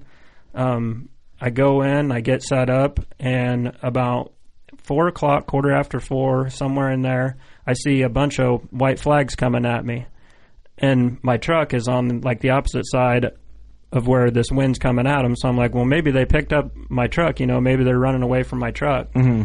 So this deer, and he's in the group. Like I'm, I pull, pulled the monox up. I can see it's him coming at me. Yeah. So I pull him up. I can see it's him, and he beds down like 80 yards right in front of me. I'm like, well, they're I've shot deer at 80 yards. they're running with their flags up, and then he just plops down, like flag up to sitting down right in front of me. Never That's seen bizarre. anything like it. It's kind of weird. So I'm like, all right, it wasn't the truck. kind of goes back to a couple episodes ago with Clint and you guys, security and bedding. Yeah, they this know it works for them, so this- maybe thought This farm is wicked thick. It's really good bedding. So he beds down in front of me, and then I look down, and here's the coyote. So I'm like, all right, mm. now I know what's going on. So this coyote's coming in. He's coming under me. I'm like, this deer by then had gotten back up and was kind of moving back into the thicker stuff. I'm like, I should probably shoot this damn coyote so he's not messing me up. But- Right. So out of my saddle, I'm kind of inexperienced when it comes to shooting off my weak side. So I'm I'm right-handed, so I'm pulling back kind of on my right side, and it's tough. I'm shooting almost 70 pounds, and I get it back to I'm like an inch back from my draw, and I'm trying and trying, and it finally locks in, Mhm. and the coyote catches that when I lock in. Oh, the the jolt. Yep. So he catches it and he backs out and he goes right back the same way he came from. So I had inten- every intention of shooting that coyote, Mhm. but it just didn't happen. Like anyone would. Yeah. And so I'm like, well, he's the the buck's not alert because I can still see out of the group of five or six deer. I can still see off in the distance. I can see him milling around. Mhm. So I wait. It's getting. I'm echoing now. Yeah, Clint, we got an echo on your end, brother. We good? Yeah, we're good. All right. So Yeah, we're good for now. We'll see how it ends up. So the little doe that I'm assuming is the one that's hot, she comes out to feed. And right behind her is this deer. And it's getting really dark. I've got maybe five to ten minutes of shooting light left, and it's a cloudy day anyways. The wind's blowing twenty some miles an hour, and I'm I just know that I- it's going to be kind of crappy Tactacam footage if I do get a shot at him. Yeah. Well, she goes out to feed, and to my surprise, he kind of breaks away from her, and he's walking back towards me, and he starts hitting a scrape, and he hit that scrape, and after he hit that one, he come to me, and I I didn't know it at the time, but right down on the edge of the field, 25 yards from me, there's a scrape right there that he had been hitting, and he come in, and he's like a beeline right for me, and he walks right up to that scrape, and he's working that scrape, got his antlers up in it, putting No his scent shit. on it, and I December 28th. Yep.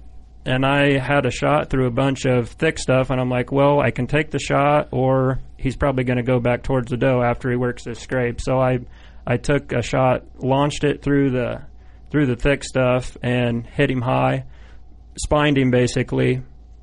I don't know if I let the shot off a little high, or he, I hit Ducked something, or what. But for whatever reason, I hit him high.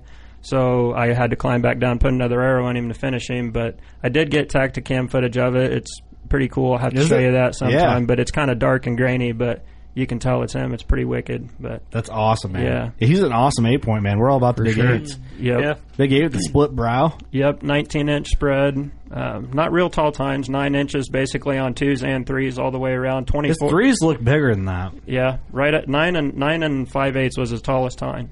Um, 24 inch beams, five and an eighth bases, big Good beam- bases. good yeah. beams, good bases. Yeah, when I looked at him, I I'm like I've passed several four year old bucks, and this deer to me looks like a five year old deer. So whether he was four or five, I can't say for sure. Never had any prior history, being my first year hunting my new farm, but My was, rule uh, of thumb, generally, from my experience on measuring a lot of whitetails, I measured. I, I wouldn't even know how to guess how many whitetails I've, I've measured. A thousand of them, and that's a lot of them are probably non uh, gun kills too. Because I measured when I first started, I measured everything I could measure. In, it, to have a deer with a big frame, big frame, like where you're like, whoa, it's a good buck. Mm-hmm.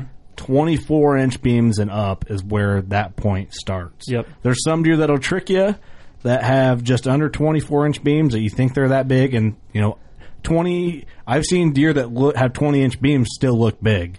And I've seen deer in that mid range between 20 and 24 that still look big. 24 generally is that number that makes a deer like, whoa, shooter. Yep. The beams is where it's at because that's what's giving them its shape. You know, or you know his Yeah. frame, His base, Yeah. Yep. his you base, call it. the foundation, Foundation, laying it yes. out. Well, but uh, he was he was good stud. enough. He ended up going like 146, 147 He's somewhere in there as an eight pointer. That's that's good He's enough stud. for me, especially with the season I've had. You know that other than that drop tine deer, this is the best deer that I've got to see. So Yeah. I was uh, very pleased to be able to put a tag on him. He's a stud, man. Congrats. Thank you. I'm glad you got him in here. We'll get some photos of him on the studio table. Put him on put him on the working class bow hunter gram tonight. Nice. um so you brought up saddle hunting. Um, Greg, one of our buddies and a listener from Tethered, uh, saddle hunting. Um, saddle hunting is a type of thing where, and we're late in this episode, but I do want to touch on it. It's it's when I first saw it online. I think Cameron was like, I, Yep. I kind of knew about it, but I never looked into it. And Cameron is like, Uh, we, me and Cameron work together. And Cameron one day is like, hey, check out this video on YouTube. This is saddle hunting. And I'm watching. I'm like, oh yeah, I've seen this, but I never like researched it. Yeah. So then we started really diving into the research of it. And I'm like, man, it's awesome. Like it would be super effective, but I have like a ton of concerns about it. It kind of seems like a bunch of nerds. Really, just like that. I said this before, and it's kind of a trendy thing right now. There's It's a lot trendy. of there's a lot of guys getting into it, and but people shit on it hard at the same time because I Yeah. posted that video of me in my yard in the saddle farting around with it, and I got messages like that thing looks stupid. I was like, well, mm-hmm. I'm not a real it looks. But I'm not a real trendy person. I don't get into trends, but when I seen guys doing this, and I got to talk to a couple of our friends that have been saddle hunting for years, and they're like, I, I look up to these guys. They're serious big deer Yeah. killers, and they said it will it will literally change the way you hunt these big deer. So I had to try one, and I've been very impressed. I really like how quiet it is. You don't have to carry a stand-in with you. I literally carry everything that I need to hunt. It's going to sound gay, but I bring a little fanny pack in with hey, me. fanny packs are convenient. I son. throw in 10, 10 or twelve pegs, my bow rope, a saw, and and a bow hanger, and I and I go in. I wear the saddle in. It's super light, super quiet, and Mhm. it's I really do. I really like it. I say it's got to be the lightest setup you have. It is for sure. So wh- I talked to Greg, um, and I knew they were doing this tethered saddle brand. They're- This was coming out, it was getting launched. They were doing like a pre-order deal. I don't, I don't know. I wasn't that looking that far into it when they were doing this. Talked to Greg about it, and uh, we're going to try and meet up at ATA and try and get get a podcast done. So that'll be coming hopefully um, if, if schedules align and all that good shit. ATA is busy, but um, talked to him. He sent us a couple systems, saddle setups, the, the full shebang and I've farted around with it in the tree a little. I gotta say, I really like the way it feels, and I think I would also, I've, I, would have hunted out of it a thousand times by now if I still had a buck tag. Um, my plan is this weekend to hunt out of it and try and kill a doe before ATA. I really like it. I think next year it's gonna fucking up my hang and bang skills. And if I thought I wasn't all all over the place before, I'm gonna be in the it, I, where I want to be. I'll be there. Yep. With no second thoughts about it. Like, oh, I got to move a stand. I got to get a stand. Nope, I'll be in that Yeah. tree. I logged a lot of hours in it. I bet I spent thirty or forty percent of my season in the saddle this year. Yeah, you were after it. Clint, have you ever even thought about saddle hunting? What's your kind of thoughts on it? I've looked at it a little bit. Um, I've never really played with one. Um, You I gotta mean, talk to Greg, man. I mean, I mean, I want to, you know, I, I want to do something. I mean, now that I'm writing full time for Petersen's, I know, I know they've, I, I don't know who, but I know they've got some, some stuff with paddles going on over there.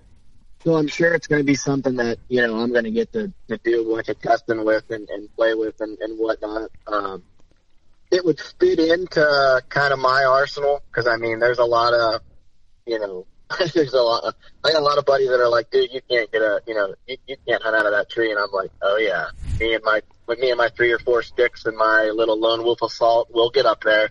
So I mean, it's been a, you know, I, I'm notorious for being in trees that I shouldn't be in with Dan. so I'm sure this is going to be right up the same alley. I mean, trees Yeah. that I shouldn't Mhm. really be in that you're going to be in. So Well, everyone on I the you know- podcast right now has the mindset of like, you don't kill deer consistently being lazy. So right. all of Oh, us have the means like, yeah, you gotta hit, if you want to move, you're gonna have to put some sort of climbing method to get up. Well, I was real questionable about it too until this late season. You didn't me. have an interest, man. When I talked I to you earlier, and I didn't, and then I texted you about it. I'm like, dude, I I could really use one of these in Burlington because late season Yeah. and like I'm moving around so much and moving stands. I'm like, this is a pain in the ass. I'm like, it'd be awesome Yeah. to have. Well, I feel like we should talk saddle. about this a little bit because this brings like the realness and the honesty of it. Because I was talking to Greg about getting a couple uh, setups. Right. It's like Eric, are you are you interested? And you're like, not really. I'm like, not really. I'd like to try one, but I'm not really interested. And then this late season, you know, after Austin's success and everything's like so easy to move around. Well, in late season, I've been moving around so much, and like I have been going late muzzleloader, so most Yeah. times just sitting on the ground, or I'll take a stand with me. I'm like, but yeah, to But- add to like give you credit, like you're also not scared. Like you'll throw a lone wolf up just to hunt out of it one night. oh, for sure, Like you're and, that type and of rip bow it hunter. and rip it down and take it back to the truck with me. Yeah, like, 'cause I don't that's how care. you and Doug hunt on the managed property you Yes, guys are on. that's how we do yeah, it you'll all love the time. this, man. So Yeah. so Yeah. light, so Yeah. a lot less effort than a Look- look at- stand. I got I have the tethered system sitting, and they're not a sponsor. They really they really are not a sponsor. I'm holding right now in my hands, and I'll drink a beer while I hold it. I have I have the whole saddle system in the bag, held straight up above my head, and I'm gonna take a drink of beer at the same time. It's. I bet you it weighs, Eight pounds. Dude, not even. even. Yeah, three, Feel that? That's the. I have the whole everything. The You, gear you, you wear it in, and you literally Oh, yeah. feel you feel a regular harness more than you feel that saddle Yeah. wearing that Yeah. saddle in. It looks funky when you wear it, but- and, and with this tethered setup, they have a platform that you can stand on. I got it, dude. right? It is Okay. fucking the dude. It is so badass. The original tree saddle is what I've been in, and we put three pegs in the tree, so you can actually run around that tree 360 degrees. So you feel Yeah. like a monkey, but then again, if you so when you get the saddle on, you get up in the tree, you want like maximum 10 inch tree because that you're going to straddle that tree the whole time you're there. Yeah. Okay, so when you relax, you sit in the saddle, and it's just like sitting in a big old fancy diaper.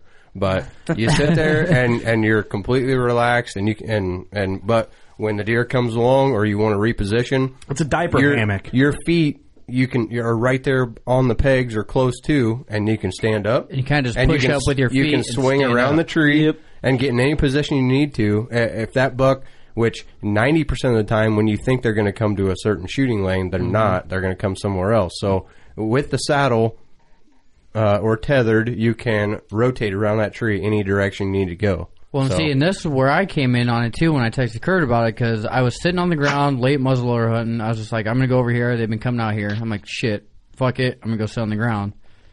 And sure as shit, those five or six bucks come right behind me, ten yards, and I'm kind of doing one of these things, you know, where you turn around and kind of look down the corner of your eye, and they're they have no idea I'm there, but there's nothing I can do about it at this point. Yep. Until they come out in the field, you know, Mhm. and then when they came out in the field, it was obviously too late. And I would say the biggest the biggest thing to to worry about uh, if gonna if you're gonna hunt out of a saddle would be make sure you have plenty of trees surrounding you uh, before you get up and swing from a tree because deer can silhouette you just right. That now. was my So- biggest concern with when I first started looking into it. That and uh, stealth of draw. Yeah.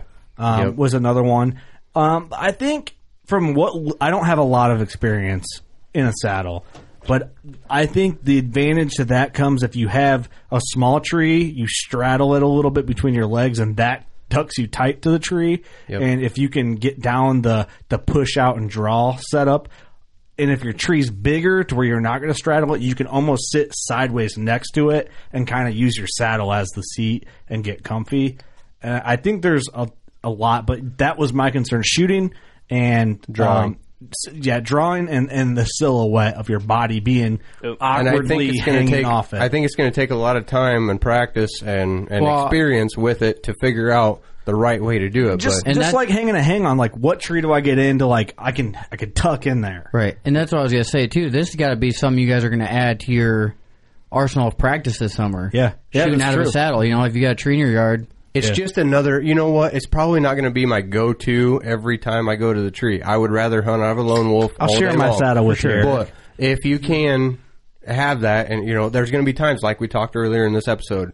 Is there a uh, double saddle? About thermals. You can sit on my lap, bro. I got it. and places that you want to get to that you don't have a set, you know, that's your go-to in your arsenal. So, Right. you know, and, and if you've got Yeah. practice with it over the summer, you know, you- you're and that's my go-to right now is a Yep. lone wolf and three sticks. You know, just pack Yep. it in, put it up, and be done. We're gonna we're gonna peg uh, Greg down at ATA, hoping that that works out because I know Austin, you you and him are gonna hit it off after yeah, your love, season. love to talk to him. Um, G, super G2. Outdoors is his YouTube channel. Awesome guy. He's a um, he's a veteran, or uh, if he's not a veteran, he's a hundred percent a military man.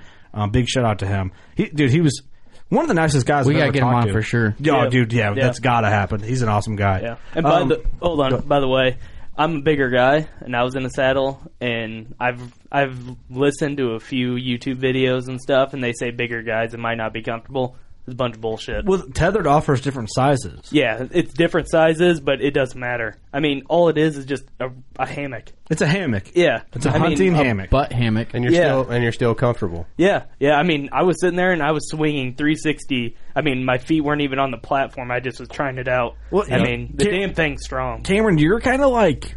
I, I don't take this in uh, offensive, I'm offended.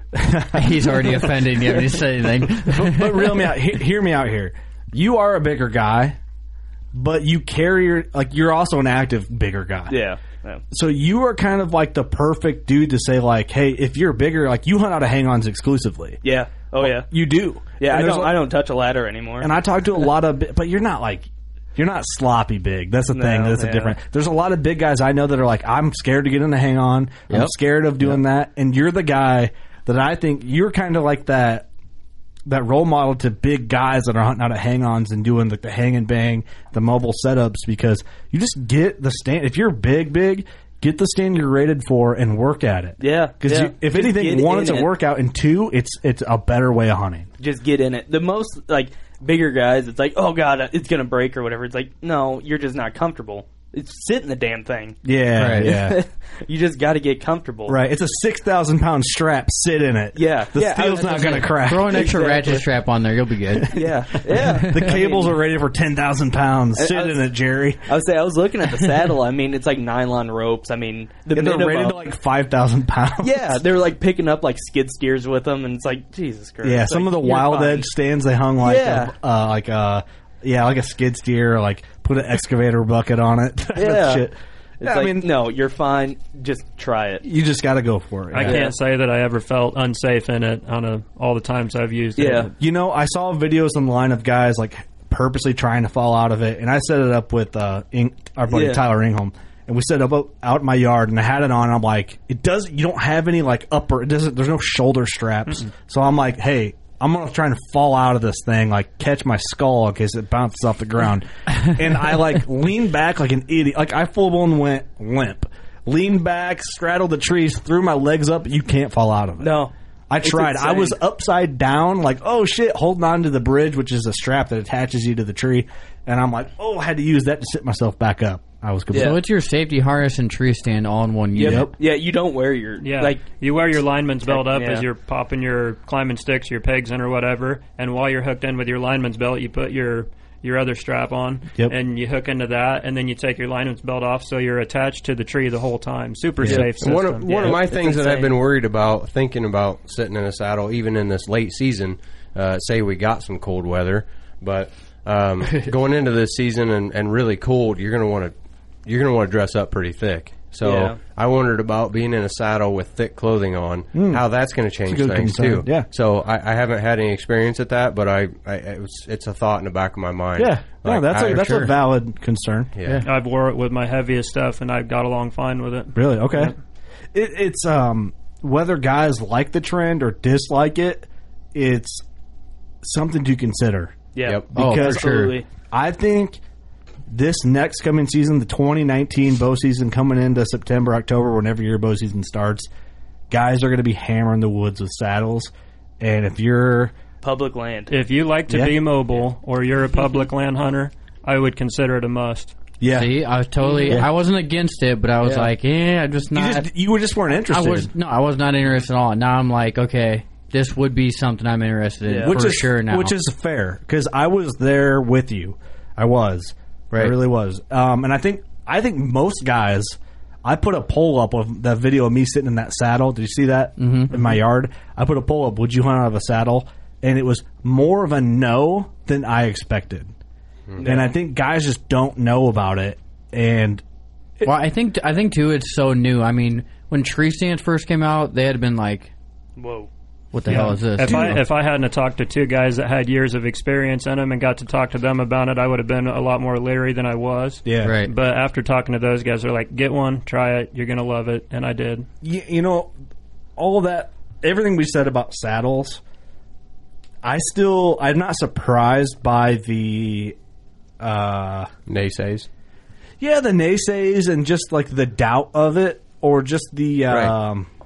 Yeah, the naysay is like the best way to put it because most people, hardcore guys do, but the majority of deer hunters don't even hunt out of hang-ons yet. right. So that's why the idea of a saddle is like, What? Whoa. what you're hunting out of that? Blah blah blah blah. You know, like that. I get it though. I get Yeah. it. Like well, it's, maybe Ross can answer this better too. But isn't that kind of the same setup like linemen use, Yep. like Yep. on high line Very, stuff? very similar. Yeah, I mean it's basically a lineman's belt, only you got a nice little diaper to sit in. Right, right. it's, it's it's a s- it's a it's a hammock. I mean it's it, whatever Yeah. you want to call it. I don't care what you call it, but uh, it's you can actually relax. Where when you're in a lineman's belt climbing up a pole or you're climbing a tree, whatever you're in, even hanging stands. I run a lineman's belt when I'm um, hanging stands, so. It, it's all legs at that point, and by the time I get Yep. down out of the tree, my legs are just hopping. Well, you know what I'm And, really you know, scared You can for? relax. Talking about all this, I have one major concern, major concern, and and man, I hate to bring it up for who I'm concerned about, and I'm a little nervous. Oh. But I feel really sorry, really sorry for the deer herd in Ohio because once Clint dives into this saddle hunt shit, this, that herd's going to be hurting, man. They're going to have to put a, put him on the fucking D list. He's like a timber. he'll be a timber samurai. Yeah. Yeah, I mean, I run uh I run sticks and a lone wolf a lot. I mean, Yep. takes me five minutes to run up, hunt, and five minutes to come down. And I mean, I hunt a lot of properties where I got a lot of guys that share farms or they hunt. You know, they they spend as much time following me around as they do deer hunting. So I mean, I do a ton of climbing and I do a ton of hang and bang hunts. And you know, I mean, it's something that you know definitely uh, after hearing you guys talk more about it, I mean, I'll be honest. I mean, I, I it has not lit a fire for me yet, but I haven't actually got to mess with it. So it's something that, like, in the back of my head, I'm like, yeah, I'd like to, I'd like to piss around with that and try it. Um, and, and I will you, that you probably will this summer coming up. I mean, try it and Oh, and yeah. play play around the tree, and then and then, like I said, you tuck it in your back pocket and wait for that perfect time, and then you you got it. Yep. You got it down. Any guy that's trying to have a saddle mentioned in a major bow hunting publication is going to get you a system very fast. Yeah. That's the uh, the way it goes. so let's taper off there. I appreciate all you guys coming in to uh, drop knowledge and just take the time on the weekday like we do. We're all working class. We all have shit to do tomorrow. But first episode of 2019, I think it went well. We did a longer one. We covered a lot. I hope this helped a lot of the guys with the uh, late season depression and the and the doubt. It's time to refire because in July you're going to be wishing you were still hunting. Yep. Mm-hmm. Um, yep. Keep them afterburners on. Solid guys. I'm, I'm going to close out with something positive from everyone. But does anybody have anything they want to add? That- I mean, feel free to dive in if there's something we miss. No, man, I'm I good. Think, I think we're good. Yeah. Clint, close us out with something positive, my friend. something positive. 2019, it's now time to start planning all of our hunts for the year ahead. I'm pretty excited about that. I got a, I got a baby coming on the way, Keaton William. Congratulations, He'll by the way. here. Oh, Yeah. When's that unit Oh, due? Hey, I mean Danielle, she's she's ready to pop here any day now. So I mean, it's Congrats, supposed to be brother. towards the you know towards like that third into fourth week, but I don't think uh, we're gonna. I, I I don't I don't think she's gonna make it that long. But uh, Three, you got three. You're gonna have three boys now, huh? yep, yep, we'll have. Damn, yeah, your testosterone level must be low Yeah. because high testosterone produces girls. I heard. That's That's false. That's false. False news. I'm with you. I'm with you, Clint. I got three boys. Yeah, yeah, no, there it is. No, I, I think we covered, man, we we covered a lot. Uh, just thinking real quick, the only thing I would say we didn't cover or didn't touch on, I I mean, I know we all do it, but all the listeners should do it.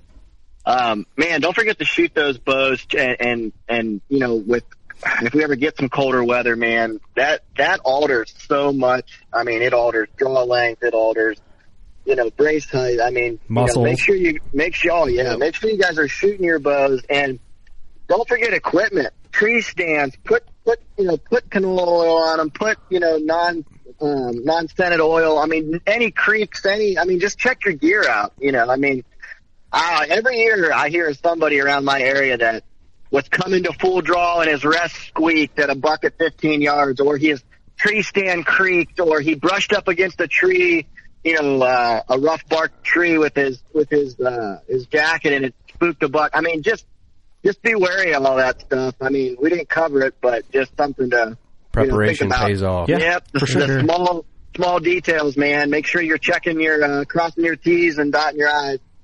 Well, thanks, Clint, for all the advice, man. Coming on the show yet again. You're a uh, you're a listener favorite, man. We appreciate the fuck out of you and appreciate you being on the first show of 2019. Hell yeah, man! Happy to get uh, hooked up with everybody. I need to uh, get in the studio and uh, Hey, Yeah, dude. come come do Iowa Classic in Des Moines first weekend of March with us. I think people would be glad to see you. For sure. hell yeah, man! I'd be that'd be a good time. for sure. Yeah, we need to we need to make that happen. Eric, what do you got? Well, I got two more day or this weekend left to try and make something happen here, and we got ATA next week. So That's right, man. we got I got a busy week coming up. and congrats on the new job. Yep, we got a new job. You're I'm back back. full time on the podcast. Back, I'm cracking beers again, so it's Yeah. it's awesome. I think this is the first podcast I've done with you in about the last four that I've done. So Right? it's awesome. Yeah. Tank, what do you got, man? Give us all the news, all the announcements, and and uh, Not that you hate Christmas. and all the positivity. Yeah, no, uh, Leave yeah, Christmas Chris- out of this, man. I'd say I'm happy now. Christmas is over. But, Fucking no, Scrooge. got another uh, little one on the way. Congrats. Yeah, Congrats. thanks. Nice. Man, a lot of babies. A lot of babies in 19 lined Right. up. just coming at them, man. Whoa, it's vulgar. I'm sorry. It was supposed to be funny, but no one thought it was as funny as I thought it would have been. But no, 2018, it was good to me, and hopefully 2019 is even better. Apparently, our whole crew doesn't know how it works. Um, biology, that is. Still learning. Still learning. Ross, you haven't figured it out yet, man. What's up with you? You got anything positive?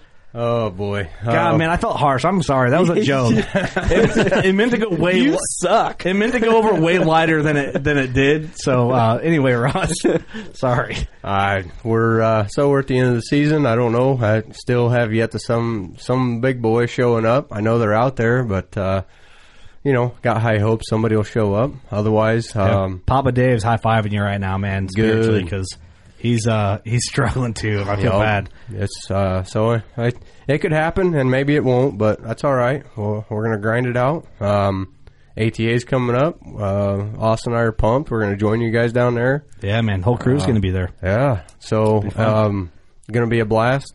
Uh, just made a solid podcast. Clint Casper. I was I was fun talking with you. Um, Hell yeah, my man. Long time overdue. Yep, that's right. Um, going into this season, uh, looking forward to picking up some awesome sheds. It's coming hot, coming in real, hot. real quick. We'll be here before we know it. Austin and I were talking about that last night. It's the sitting in next blind. thought after ATA, man. It's yeah, it's coming. So it, I found my sh- first shed last year was like January 22nd, mm. and I had it was chewed on already, and it had Oh. blood on the base. I had a little buck come in the other night. Had both sides dropped already. Don't tell me, Don't tell me Start that. running around. Austin. it's just give us it's some- just nice to. I'll finish up. Really. Yeah, right? yeah. It's just nice to uh, come off a season uh, with more knowledge and, and studying the deer and figuring out different ways for the future. Yeah. Um, right. Going into 2019, you set bigger goals and and. I'm I know what I'm going to do and and try different things. So, uh, feeling solid. You never know it all, man. You never know it all. Well, thanks for coming, Ross. Austin, close it out, my brother. Well, I guess what I would have to say is just thanks to everybody for all the all the positive vibes I've got. Uh, got to share these two deer with you guys, and uh, got a lot of positive vibes from from the WCB family. So Yeah. really do appreciate it. Got it was a great season for me, and uh, got a couple that I've been watching that I'm looking forward to seeing next year. So it's going to be fun. Awesome. yeah. Well, thanks for coming Hell yeah. again. Like I always love having you guys. Appreciate it. Um, I have a couple things that are positive, and I guess I haven't really announced it yet on the podcast.